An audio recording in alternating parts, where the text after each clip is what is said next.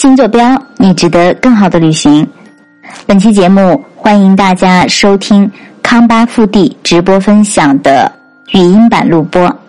想要收看实时视频直播的朋友，一定不要错过我们每周三、每周五晚八点的视频直播分享。可以添加小助手的微信“新坐标拼音首字母二二幺八”，新坐标拼音首字母二二幺八，或者搜索“新坐标旅行”视频号，收看更多精彩内容。那么今天我们要给大家讲的哪儿呢？就是康巴藏区的腹地，就是说，因为我们做就是藏区旅游也是很多年了吧，嗯，我们发觉啊，就是有时候我们在自己扪心自问，也有这个现象，我们好像。着重宣传川西啊，再提到西藏旅行呢，大家可能熟悉的是拉萨，很熟悉，甚至阿里，对吧？是拉萨以西的地方。拉萨以西，甚甚至神山冈仁波齐，是吧？啊，那个呃，神山圣湖都在那边。有没有想过，在这两块地区中间呢？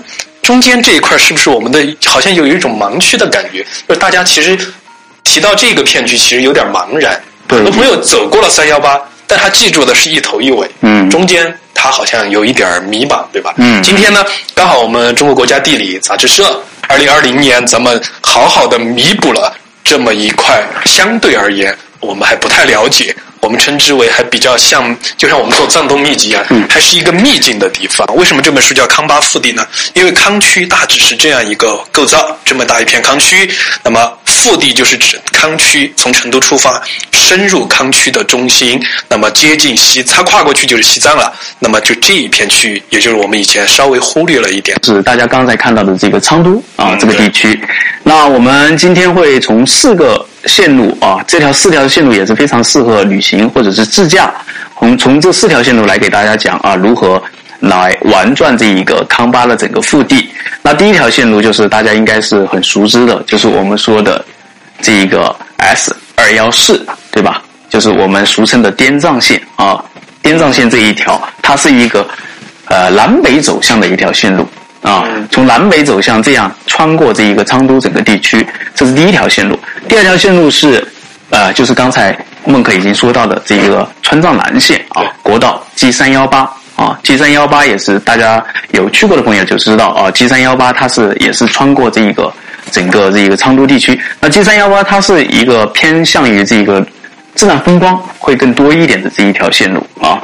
然后另外第三条就是我们刚刚才其实屏幕里面已经闪过的这一个 G 三幺七，也就是我们的川藏北线。那川藏北线有很多朋友可能都知道啊，这个地方的人文风光啊，它是非常的浓厚的。啊，这个地方无论是象形文化，还是说我们的这一个，还有哎，对藏传佛教的这一些文化，它都是非常浓厚的。比如说像德格啊，像这个色达呀，等等一些地方，还有整个昌都地方，呃，昌都地区啊，这个就不讲了。OK，那最后一条呢，这个线路可能会大家比较的陌生一点，就是 G 三四九。这个 G 三四九其实就是我们之前讲的这一个啊省道三零三。啊，就是在这一个三零三省道，在昌整个昌都地区。对，它在昌都段，应该说。对对。那这个地方，它可以，我们如果说今天来讲的话，它可以称之为一个秘境吧。因为就像刚才孟可所说的一样的，我们以前讲到藏区的旅行，我们更多的关注的其实把这些，把这个地方刚好是藏东这个地方，刚好可能大家的关注度可能有些遗漏。对但是随着去年下半年。比如说像我们今天封面上给大家讲到的蜘蛛山，对吧？蜘蛛市，还有沙普神山这样的一个网红的非常漂亮的这一个雪山的这一个呈现啊，这个地方越来越为大家所熟知。整个康巴腹地，我们会通过这四条线路来给大家去做一个展示。那我们现在就请这个孟克同学来依次给大家来做一个介绍，好吧？好的，嗯，就刚才的话题讲啊，就是今天这个有两个。这就主题叫康巴腹地，这个其实可以拆开两部分：第一康巴，第二腹地。那么今天我们要讲的腹地呢，其实可以总结一下，就是昌都市、昌都地区的一些旅游资源和旅游风光。那么就昌都这个地方，我觉得之前我们是有一点灯下黑的感觉啊，就是说它明明是在这个两个大藏区之间的一个区域，是我们反而把它有一点点忽略了。那么现在。呃，有幸我们有这个机会，有中央国家地理也出了这么一本书，那我们就把它给补全。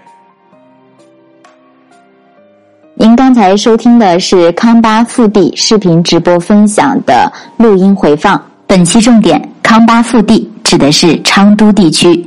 有四条线路可以发现昌都。你知道是哪四条吗？如果想要收看更多的精彩内容，享受视听盛宴，记得锁定每周三、每周五晚八点新坐标旅行视频号的直播分享。